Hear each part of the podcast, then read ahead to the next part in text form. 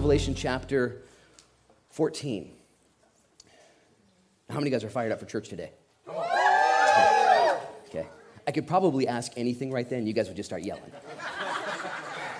I, I literally just told the 9 a.m. service that they were the 9 a.m. service, and they started hooting and hollering. Why? I was like, I didn't even say anything, you know.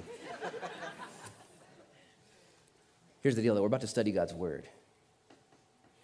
And, and, and I'm excited about church, and such, such a powerful time of worship. And I just, I had to shut my, I had to shut myself off a little bit in the back there. If I didn't shut myself off, I'd be even in a bigger mess than I am now. The Lord was just, I just, I do, hey, it's enough. I got stuff to do, Lord. You know, He's just plowing down my row. Good stuff. I'm so thankful. And, and now when we open up the Word, I don't know, I don't know how it impacts you. I want it to impact you deeply. If you're like me, you're a mere mortal. You're just, you're just a, a dude. You're just, you're just, a, per, you're just a, a woman. You're just a person. Good days, bad days. What we're about to do, though, is life changing. The Word of God is alive and it's active. It searches our hearts and minds. It will show you things today that will change your life forever. Last night, as I was studying, I had a couple different Bibles next to me my, my older teaching Bible and, and my current teaching Bible. And so I grabbed my older one and I opened it. I just read verse 1 of chapter 14 of Revelation. And I just shut my eyes. I just set it down. I was like, oh my gosh. And I began to just see the Lord and the hope in Jesus and the plan. Just immediately, just one verse in.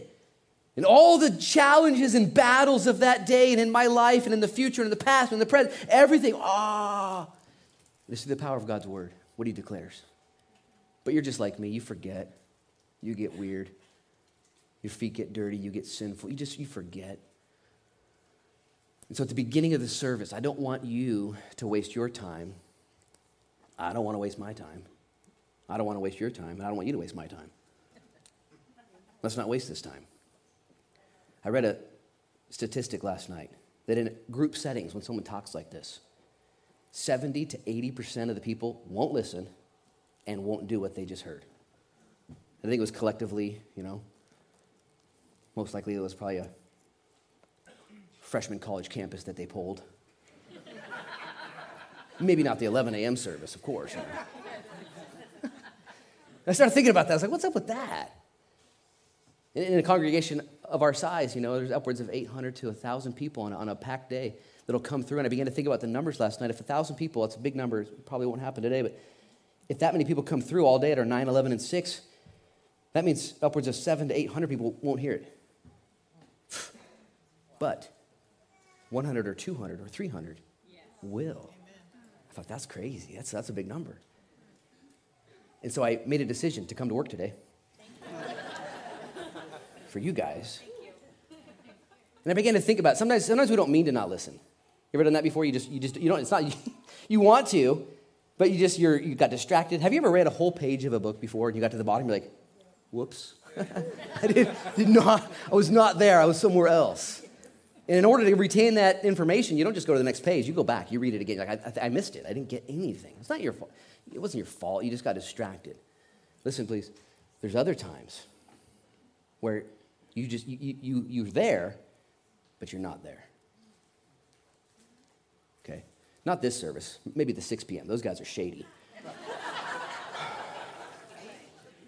if you've been to the 6 p.m., man,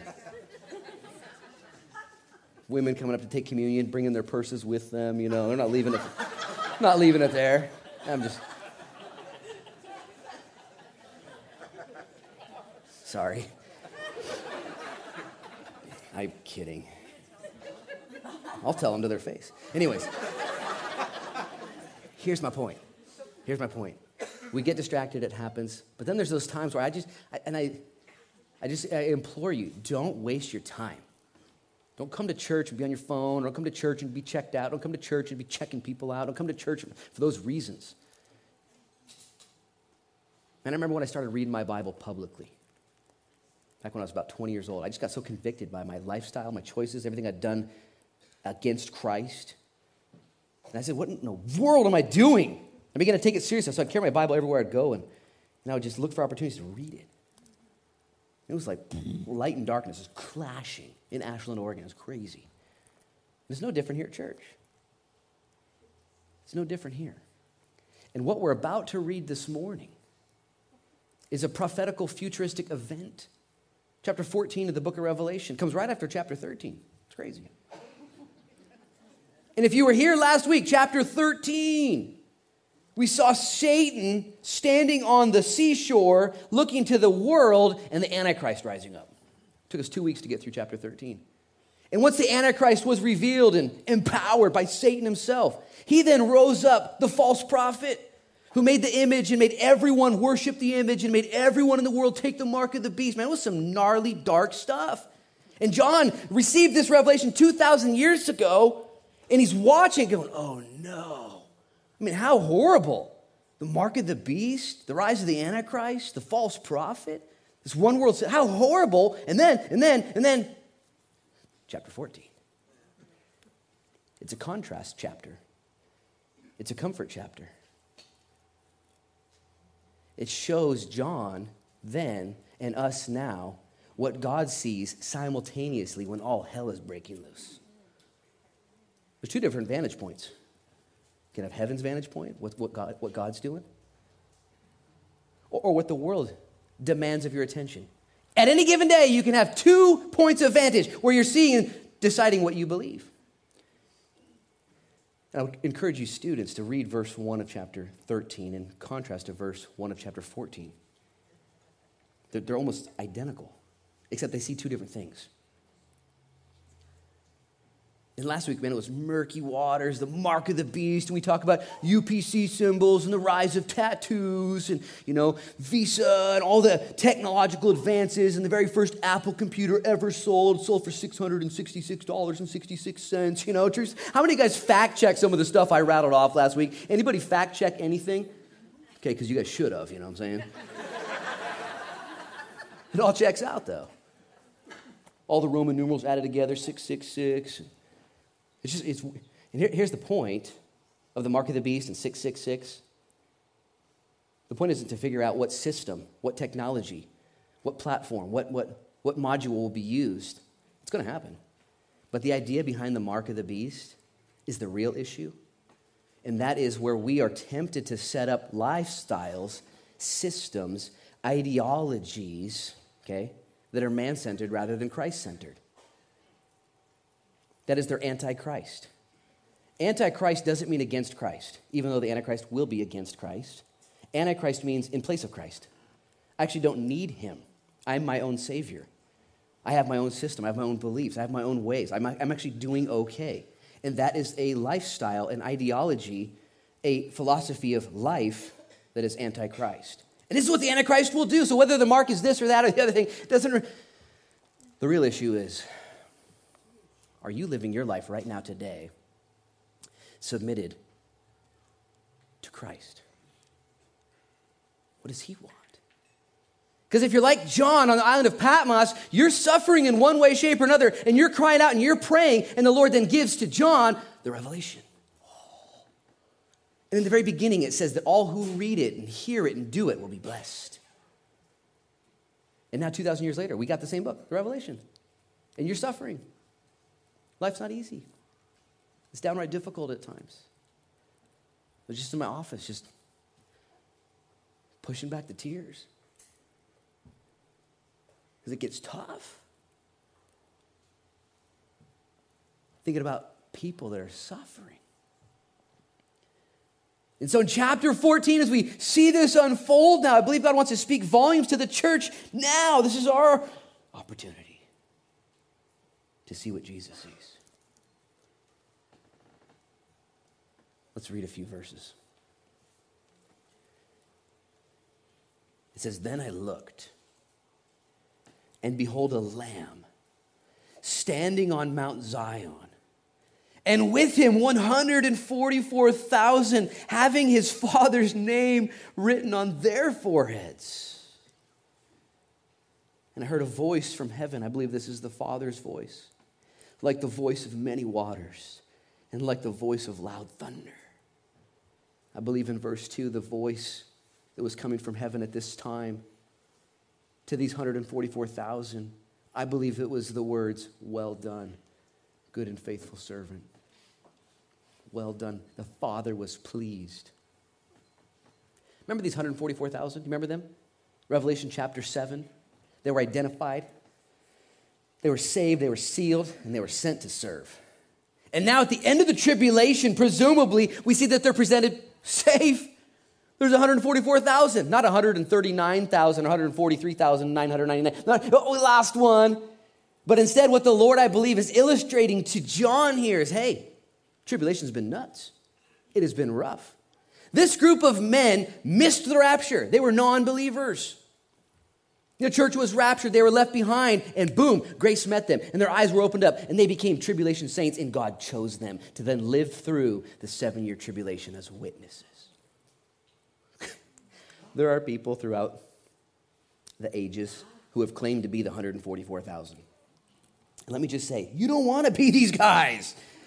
You know what I'm saying? There's cults out there, there's leaders. We're the 144,000. It's like, that means you're a non believer. Like, you already blew it. Like, don't be them. They are them. Okay, they got that God's got it. He's got it figured out.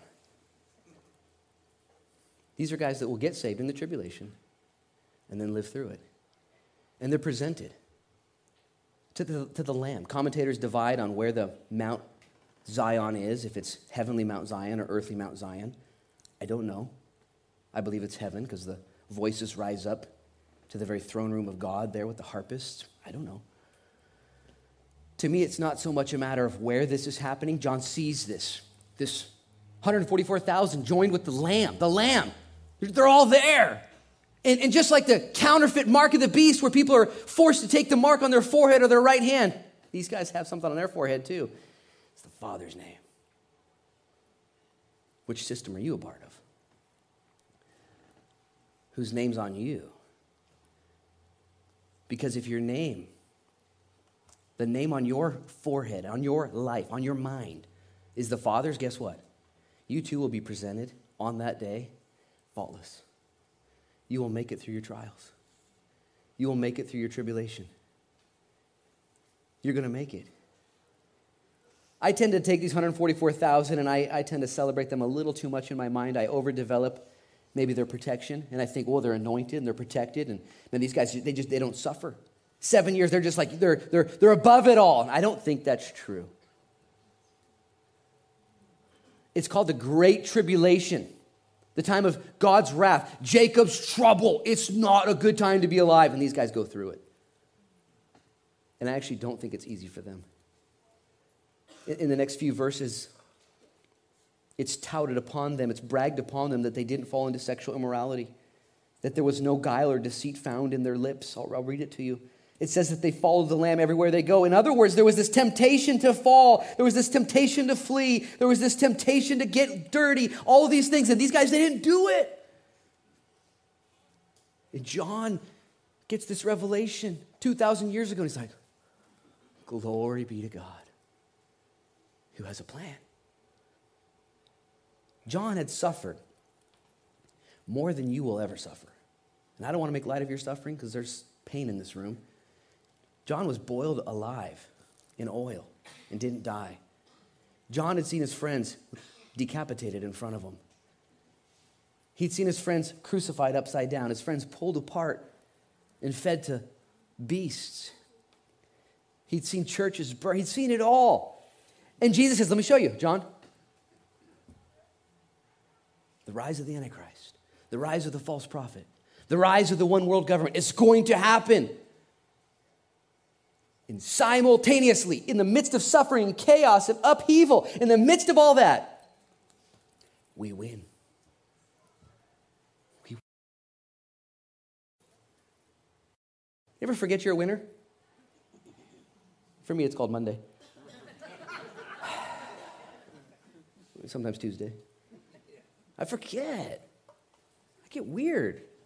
And I get grouchy. I get down. I get all these things. We all do. And that's why we get the Word of God. It's not emotional, it's not up and down, it's not subject to change. And you and I, we're just a bunch of bunch of sheep. And we get into his word. Oh, yeah. That's what's going on. That's why I'm loving going through the book of Acts.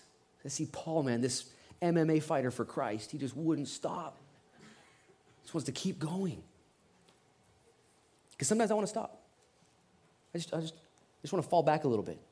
This morning, one of the th- things that Colleen Hanson prayed for in our 8:30 prayer time, she said, "Lord, as the, as the stakes get rougher and higher, and as, as, we, as the church gets beat up, she prayed against the, the temptation to fall backwards into some of our destructive habits. And I just thought that was such an important word. Because I'm not going to walk away from Christ and denounce my belief, but my behavior can get kind of subject, and my behavior can get out of line pr- pretty easily. And I don't want to do that. In our trial, in your trial, in your testing, in our testing, I want to stand firm like these guys. And God's grace is sufficient for you today. If you haven't been perfect, if you are out of balance, there's things that are whack right now, man, today's the day. Plead the blood. Remember your testimony. Deny your life.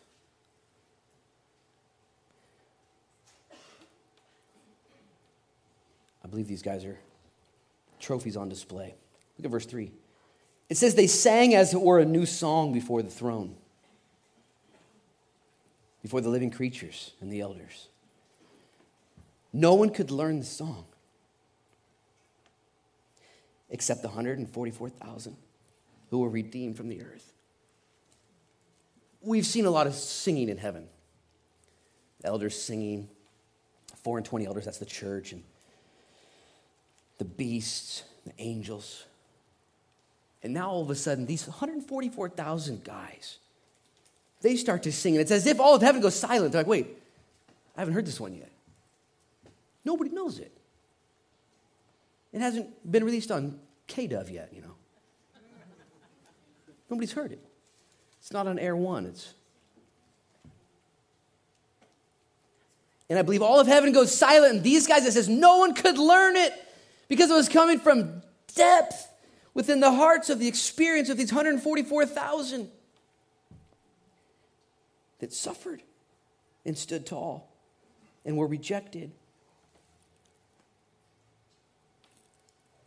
And the song went up to heaven. Now, whether they're in heaven or on, I don't know. And here's the deal you know where they learned this song? It was in their suffering. There's something very special that happens in our dark times. It doesn't happen in any other place. Like when an irritant goes into the depths of an oyster, it's not supposed to be there. And yet, that oyster, it embraces it, it covers it. It begins to protect itself and, and cover it and embrace it. And it creates a pearl. It's not part of the plan, it's an outside force that has put pressure upon that oyster. And yet, God redeems it. And in this world, you have already realized if you've lived longer than a year or so, that life is tough and God is good. Don't confuse the two.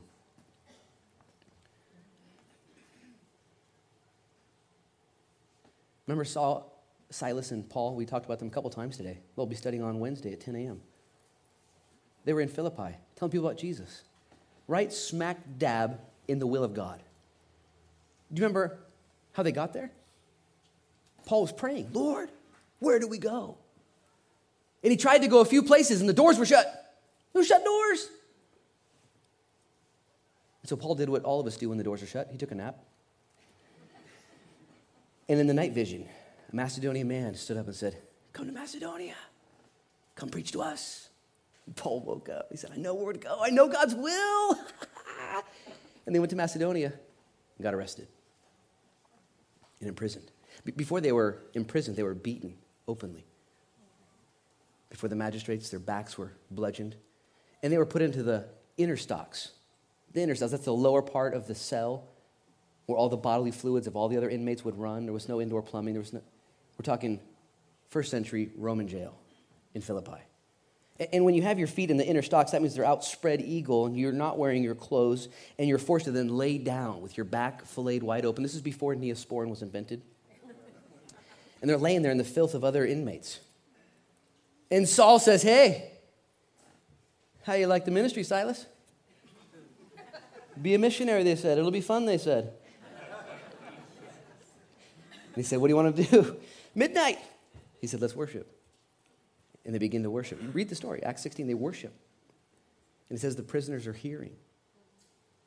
And their chains break, and the doors open, and the jailer comes and he gets saved. It's just a miracle. In their suffering, a song. I don't always respond that way. I want to. I want to. And sometimes it's in the small things I overreact and I underrespond. And it's in the big things, though, the suffering you're in right now, that God has you right where you're at. He wants to write on your heart a new song. Yet you're trying to dodge the pain just like we all do. We try and alleviate it, minimize it, escape it. We don't like pain. Pain relievers, man, we love them. God says, No, I speak to you in the pain. I've told the story probably too many times, but in 2007, my wife and I had a miscarriage in January. I was in Georgia and she was in Ashland. It was just worst situation. January 8th. And I remember talking to her on the phone as we were both crying. She was driving from Phoenix to Ashland, and my sister was in town visiting, luckily. And, and on, on the phone, crying and snotting, and we, we sang. We worshiped. And I quoted to her, and we sang out of Job chapter 1. The Lord gives and the Lord takes away. Blessed be the name of the Lord. He gives and he takes away. Blessed be the name of the Lord. And we, we sang. It wasn't very good. but we sang. Because he's worthy of it. Did you know that at any given time, at every given time, God's worthy of your praises right now? Interdependent upon your situation? He's worthy of it right now. Not only is he worthy of it, you need it. Just like, just like I need this Kleenex right now. Don't mind me. You need to worship the Lord. And not just you, but the people around you. You know right now people are forming their opinions on Christianity based on your life and your life alone? Like, it's pretty pitiful, but they're doing it. There's other evidences out there that they should look to, but they're looking at you. Your kids, they're looking at you, mom and dad. They're looking at you. What do you do? Those, those other inmates are looking at these two new guys in jail. They're locked up and they're worshiping, like, what are these guys doing? What kind of faith is that? Did you know that the secular seeking world is not impressed with Christians that smile and are happy and everything's going well for them? And are worshiping God the day after they win the lotto bucks? They're not impressed with that. That's normal. You know what they're impressed by? As you navigate through the valley of the shadow of death, and you point to Jesus, your hope, the author and finisher. As you root down, as you anchor in, as you stand on the rock, as you're shook. I pray that people would see Jesus in my life. And in that very prayer, the Lord says, You sure? Because I'll show them. But I got to crack some stuff open. I got to let the light shine. It's going it might get dark. You sure? You sure you want to be used? You ever pray that prayer? Lord, use my life. Whoa. And I want to be used, you know. Lord, let me show the world how strong you are and how perfect your son is. he says, I'm going to let you, I'm going to let you stumble. I'm going to shake you down. I'm going to expose you, Luke, because you're founded on the rock. We see these guys in the tribulation, and they got this special song. I'm going to say something that might hurt for some of you, it might, might offend some. And I got this from, from Jon Courson. But you have two choices in your suffering. One is you can be like these guys and you can become a conductor of your own symphony. In your tears, you can sing, you can worship, you can give glory to God. You can do it. Or you can do what the rest of the world wants you to do. Instead of conducting your own symphony, you can go looking for and accept the world's sympathy. We all love sympathy, don't we? People tell us that we don't deserve it, and I'm so sorry for you. And the Bible says and commands us to bear each other's burdens, to comfort each other. It says that. But there's something within each one of us that I think Satan preys upon. He says, Hey, you're down, stay down. Just pain relief, just anesthetize, whatever, you just inebriate, or, or it's called, just, just cover yourself. Do those things. And here's the subtle lie of sympathy. And it's different than care and concern. Please understand my heart. The subtle lie of sympathy is that you're saying, in essence, I don't trust the Lord. I don't trust him. Your marriage fell apart, your health fell apart, your finances fell apart. Things don't things didn't go right. And you want to feel sorry for yourself and you want other people to feel sorry for. you. I get it. I get it. We love that stuff. But in essence, what you're saying is God doesn't know what he's doing. Wouldn't it be so radical if instead you said, Life is tough and God is good? I'm not going to confuse the two. I'm going to trust him. I'm going to give him glory. The Lord gives, the Lord takes away. Blessed be the name of the Lord. And I believe if you choose to be a symphony conductor, that the challenge you're going through, the pain, the trial will have worth and value. You'll hear the voice of God like thunder saying, Well done, good and faithful servant. And again, we live in a society that loves to sympathize. There are people that will take your money by the hour and give you sympathy. They will set up appointments with you weekly, tell you you're okay, I'm okay. Okay? Or you can let the Lord be your counselor. Say, man, life is tough.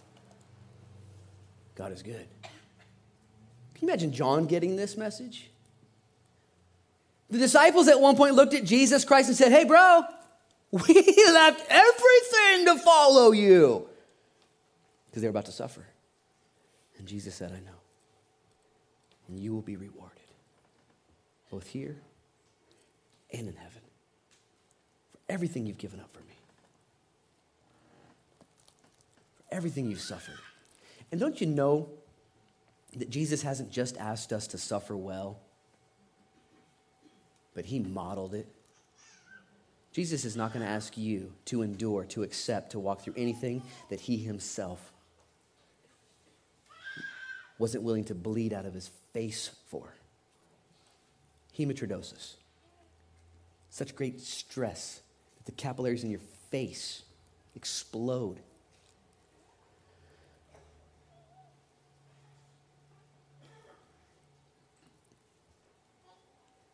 Guys, these guys not only suffered, I just, I just need to read this for context. Verse 4 These are the ones who were not defiled with women, for they are virgins. These are the ones who follow the Lamb wherever he goes, and these were redeemed from among men, being first fruits to God and to the Lamb. In their mouth was found no deceit, for they are without fault before the throne of God. There's all kinds of attributes attached to these guys. They didn't fall into the worldly systems. Sexual immorality and perversion are at an all time high in our world. And let me just tell you something it's not going to get better before it gets worse, it's going to get worse before it gets worser. It's crazy out there, isn't it? And the church isn't, unfortunately, protected, fighting the same battles. And yet it's noted these guys, they stayed the course. They're separated from the ways of this world, whatever perversion that is. And may the Lord convict this church and us. Yeah, let's fight that battle. Let's get on that narrow path, that high road. Let's do it. If you've been testing the waters and messing around and being weird, stop it. Today, stop it. Come to the table. No guile, no deceits found in their mouth. They're just, they're good dudes. They follow the Lamb everywhere they go. this is in the tribulation. We just saw the Antichrist, the mark of the beast, man. There's chaos. These guys are right there. Sometimes I just give myself a hall pass from being too aggressive or too creative or too. I just, you know, hey, the secular world doesn't want to hear my message. I just need to calm down. Why post so much stuff on Facebook? Why, why be so excited about Jesus? They don't want to hear it. And I don't think that message is from the Lord.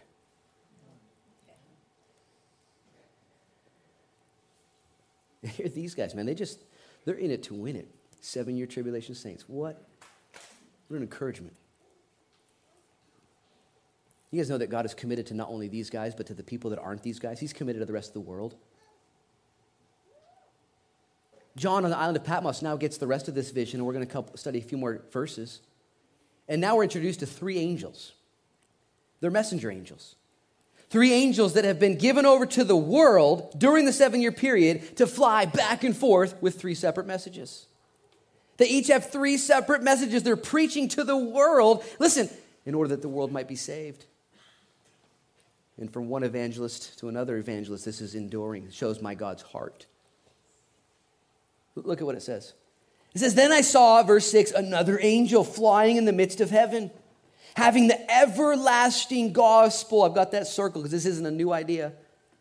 The gospel of Jesus Christ is from before creation began, before the first human took their breath.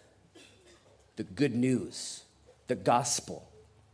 See, when Adam and Eve fell in the garden, the Holy Trinity didn't scramble for plan B. Oh no! They blew it. Before the first human took their breath, it was a rescue mission. It's the everlast, everlasting means eternal, before time began and after. Just so you guys know, this isn't like God's not panicking.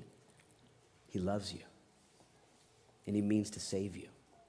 Even in your failures, even in your sin, He knows it. It's the everlasting gospel. This angel to preach to those, verse 6, in the middle, who dwell on the earth to every nation, tribe, tongue, and people. Most believe that Matthew 24 14 is fulfilled right here, where Jesus says, Hey, y'all, before the end, the whole world's going to hear the gospel.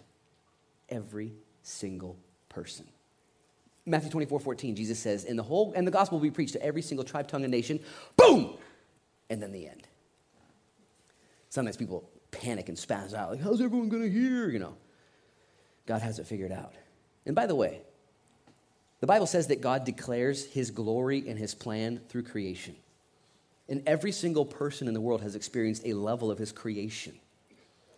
And there isn't going to be one person in heaven that gets there objectively and says, oh, I didn't have a chance. you ever wonder about the one guy, you know, the Aborigine that lives on the island, you know, and had no one to tell him about the gospel? Listen, Jesus loves that guy more than you do. And he met that guy. That's what he said. If you harden your heart towards the Lord too many times, the Bible says he will not strive with you forever. But when the Lord gives you a shooting star, or a sunrise, or a sunset, or a net full of fish, or some miracle in his creation, and you see it, or a flower that blooms and blossoms when the sun comes out, and then retracts when the sun goes down and follows the sun, and you see the creation of the world, you see it, and you soften your heart towards God and say, Who made that? The Lord begins to speak to you. I promise. That's what He does. But if that doesn't work, God gave us this angel too to fly around cry. Here's what he says. Look at his, his message. Verse 7 saying with a loud voice, Fear God, give glory to him, for the hour of his judgment has come, and worship him who made heaven and earth, the sea and the springs of water. Man, this angel got a legit message. Fear God, worship him, give your life. Judgment is here. Worship the one who made everything the earth and the sky and the sea. We'll talk about that in just a minute. Look at these next two messages of these angels. Verse 8, the other angel.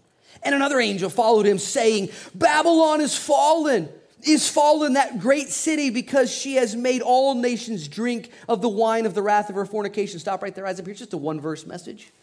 This angel flies around during the tribulation period saying Babylon doesn't work. Spiritual Babylon, false systems, they don't work. Political Babylon doesn't work. Governmental Babylon doesn't work. Commercial Babylon doesn't work. This angel making sure that nobody makes the mistake of buying into some utopia on earth says, no, no, none of it works. You guys realize that, right? Politics don't work. Governmental systems don't work. It doesn't work. It's broken. Look around. From the beginning of time until now, mankind has been trying to set up their own Tower of Babel. This idea that we can be anti Christ, anti Savior, just do it our way. And this angel shows up so nobody's deceived and says, No, no, it don't work. Babylon's fallen. Now, this next angel, and I'm going to circle back to the first angel because I like him the most. And I imagine these three angels showed up, you know, to the day temporary agency, getting their job to the, you know, that morning and looking at the, you know, they'd rock, paper, scissors for the messages, you know. And, and the first angel, man, he got the coolest one. And the second angel got an easy. This third angel, man, this poor guy. For seven years. Just flying. Here's what he says. Verse 9. Then a third angel followed them, saying with a loud voice, If anyone worships the beast, and his image and receives his mark on their forehead or on their hand, he himself shall also drink of the wine of the wrath of God, which is poured out full strength into the cup of his indignation. And he shall be tormented with fire and brimstone in the presence of his holy angels and in the presence of the Lamb. And the smoke of their torment ascends forever and ever, and they have no rest day or night who worship the beast and his image, and whoever receives the mark of his name. Stop right there, eyes up here. Whoa. Imagine that. On repeat, four verses. Like, I got four verses to yell for seven years, you know. And yet he's saying, don't take the mark of the beast because that's the line of no return. Can you imagine that? There's actually a, a line of no return in the future. Oh, you took, oh no. And hell is your eternal destiny. Don't do it. Can you see the Lord pleading with people? People get so mad at God. Can't believe there'd be a God, he'd invent a hell. Like, man, how mean is that? You know, it's like, what, what do you know? What do you know? My wife's sitting in the back there. I got three kids upstairs. At least I used to have three kids. I don't know where they're at now, but probably here. And I love them.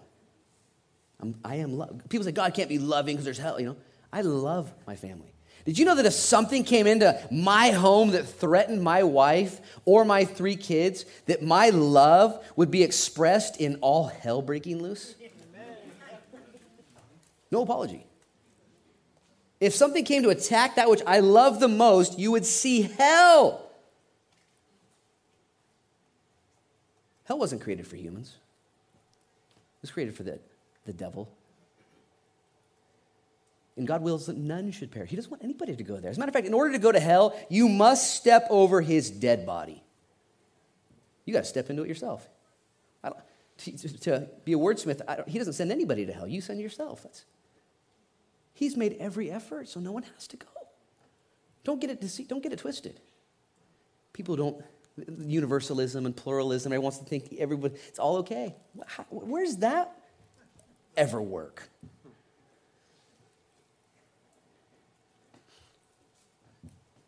Jesus talked about hell more than he did about heaven. And I think we need to understand that hell is real, that hell is hot, that hell is eternal. Okay? And it's hell. It's not okay. If you're honest, if you just got a heartbeat at all, you don't even like the idea. If you don't like, I don't like it at all. And it should pain you to think that anybody would ever spend eternity there, and it should then motivate you to live your life differently. Did you know that people are forming their opinion on Christ based on the way you live your life? Part of my job is to preach the word and to, to labor with humanity, rescue people. That's what I, as a pastor, as a shepherd. But the church, we all have our responsibility. And we should have a heart that beats and says, Lord, what if you could just use me at all to soften the heart of one man, one woman? Lord, use me. Let them see an authentic Christian. Oh, does that mean a perfect Christian? eh, no. An authentic Christian is a Christian who knows grace, who knows the voice of the Father, who knows where to go once you've gone prodigal and how to come back. That's a, that's a real Christian, in my opinion, somebody who knows how to go to the Father. Do you do that? It's easy to be all law, all the truth, all, all, it's easy. What the world needs is mercy and grace. Guys, these angels are sent out. John sees this. The 144,000 stand strong, and the simple admonition and encouragement from this first angel. Read it again with me. I just love this guy's message. Verse saying, saying with a loud voice, Fear God, give glory to him. For the hour of his judgment is come, and worship him who made heaven and earth, the sea and the springs of water. We've been kind of talking about worship all day here. Just worship. This song that we sing, even in the midst of non worshipful seasons.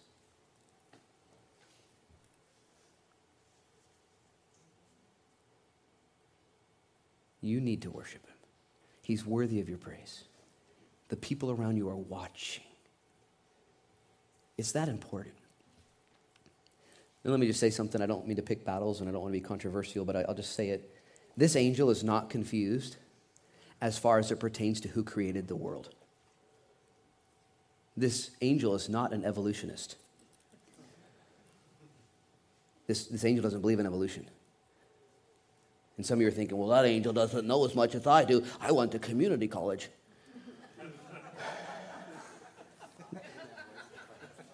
it's kind of funny. Let me just say something and just wrestle with it. Evolution is just a theory with very little evidence. Very, at least, at least dependent, at least uh, in regards to what should be available. If evolution were true, if it were true, if it, if it actually happened, as the evolutionary timetable says, billions and billions of years. Did you know within each billion years, there's many, many multiplied millions of years? Like so many millions, it's crazy. And, and, the way it works is for every million years upon a million years, as these species, as they were evolving, Okay, they live their lifespan. There's so many of them, and the reproduction cycle is going so crazy because in order to have evolutionary timeline, you've got to have reproduction like there's going to be so many for it to slowly metamorphosize. And in that, millions and millions and millions of years, okay, there would be millions and millions and millions and millions of cat horses. That is a cat that is transitioning to a horse, or a horse to a cat. There, it's just it, over the millions, so many multi species. We call it transitional form fossils there would be so many of them if, if evolution were true. They would be, you would just start digging, and there would be a cat horse here and a cat horse there, and cat horses everywhere. There would be so many cat horse carcasses or zebra giraffes. You ever seen a zebra giraffe? I'm just saying, there would be, there would be, because of the multiplied millions necessary to evolve a species. I mean, this replication upon replication. You know how many, how many cat horses we have in, in museums today? Not, not even one. Not even one. I mean, you would expect there to be like seven. How about seven? Out of the millions of them. But, but there aren't any because it never happened. It just never happened. Now, let me say, say something different. Did you know that creationism is just a theory? It's just a theory. The Bible declares it. It's just a theory. And just like evolution, there is very little evidence, evidence okay, to help you believe in the creation theory. I'm a creationist, I believe in creation. But there's little to no evidence of the creation theory. Both are theories. Pick one. There's no evidence. I'll just use a strong word no evidence. Email me later. Pastor Marty at southbeachchurch.com.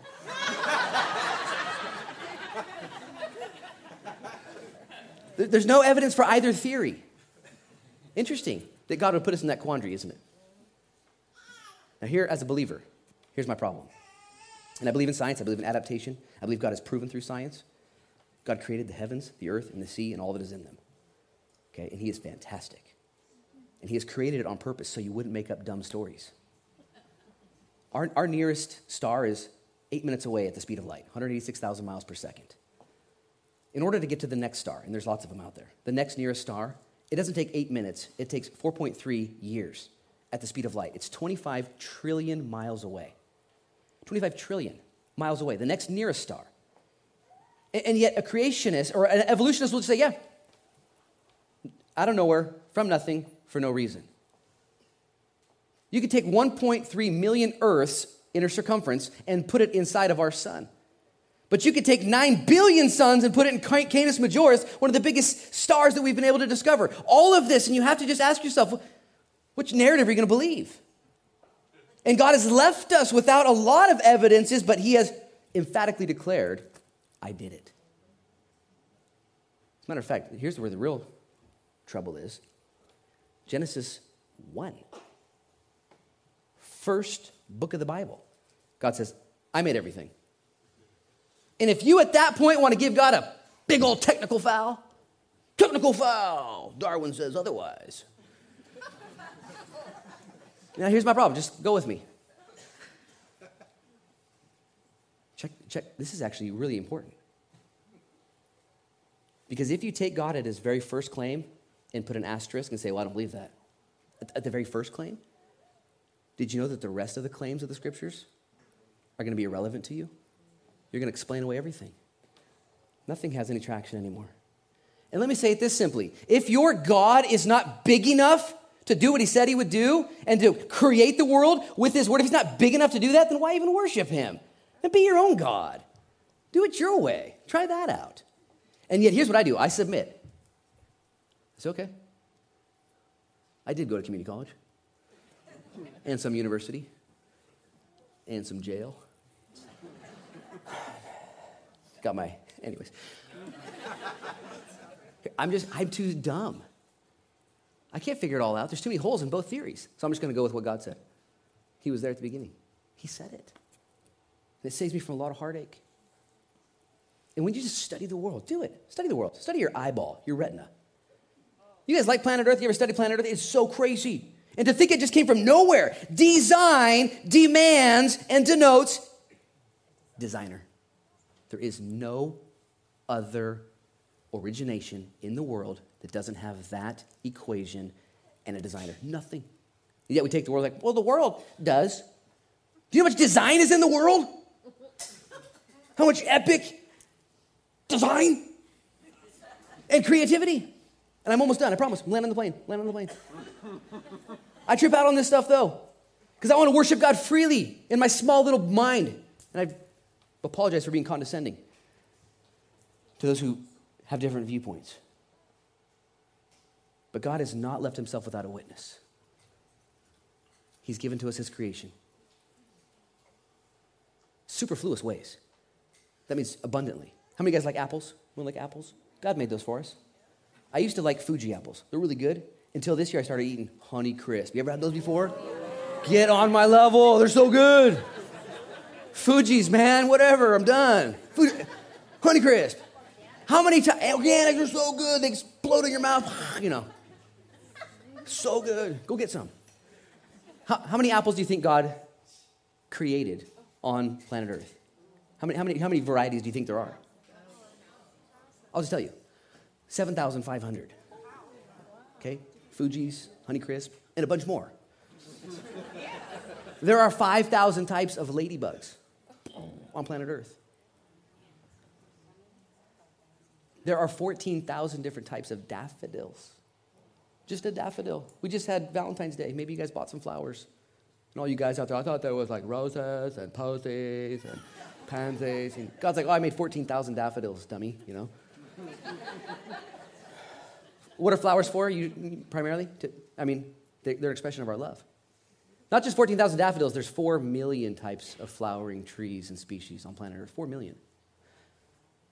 I like to think about the flowers that grow in the woods that'll never be seen. They're just God just God just geeking out on on his love for the planet. He just loves us. He made so many things. You know there's over 35,000 species of spiders? which just proves the world's cursed, man. I mean, come on. Leeches have 32 brains, which would totally suck. Leeches suck. Google it.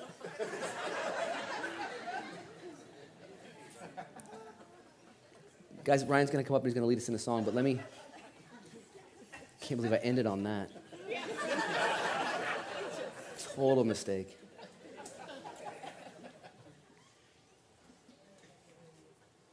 I'm so thankful for God's grace.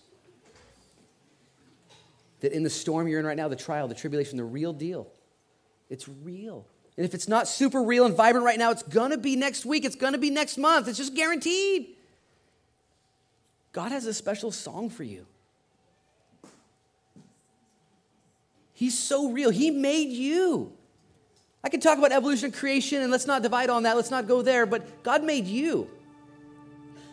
You're so rad. You're his daughter. Like he loves you. In his wallet, he pulls out his wallet. He's got pictures of you. He loves you.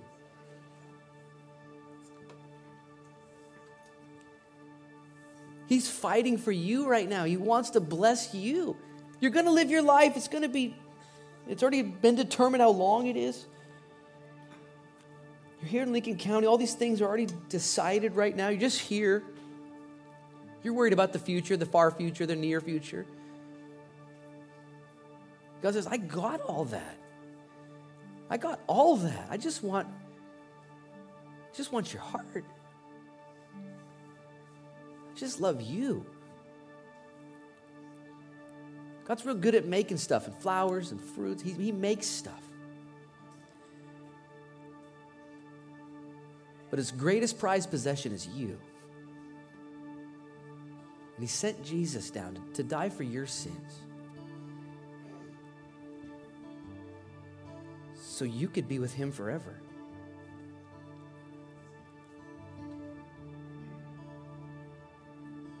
Even right now, just let him squeeze your heart. Let him just ask him right now, Lord, are you real?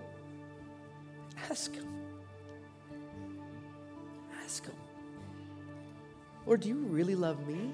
Ask him in your heart right now. Ask him that question.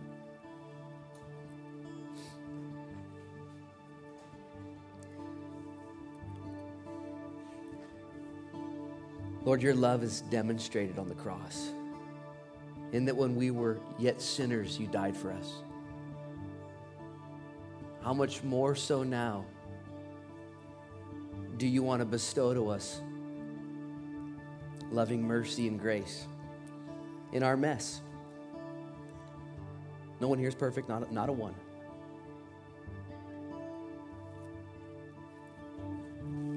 And as we take communion now, Lord, we come to the table in Jesus' name, thanking you, Lord, for your love it's seen, it's evidenced even right now in this room. Your love is real. Would you forgive us, Lord, of our sins, of our trespasses, our iniquities, our failures? Lord, each one of us in here have a whole list. And we plead the blood. We just plead the blood. We remember our testimony. Lord, would you help us to deny our lives? We thank you for all you've done, Lord. You, are so kind. And as we come to the table now, we examine ourselves, we proclaim your death until you return. Would you be honored in this time? And if you're here this morning and you're not sure really what's going on or if you should take communion or not,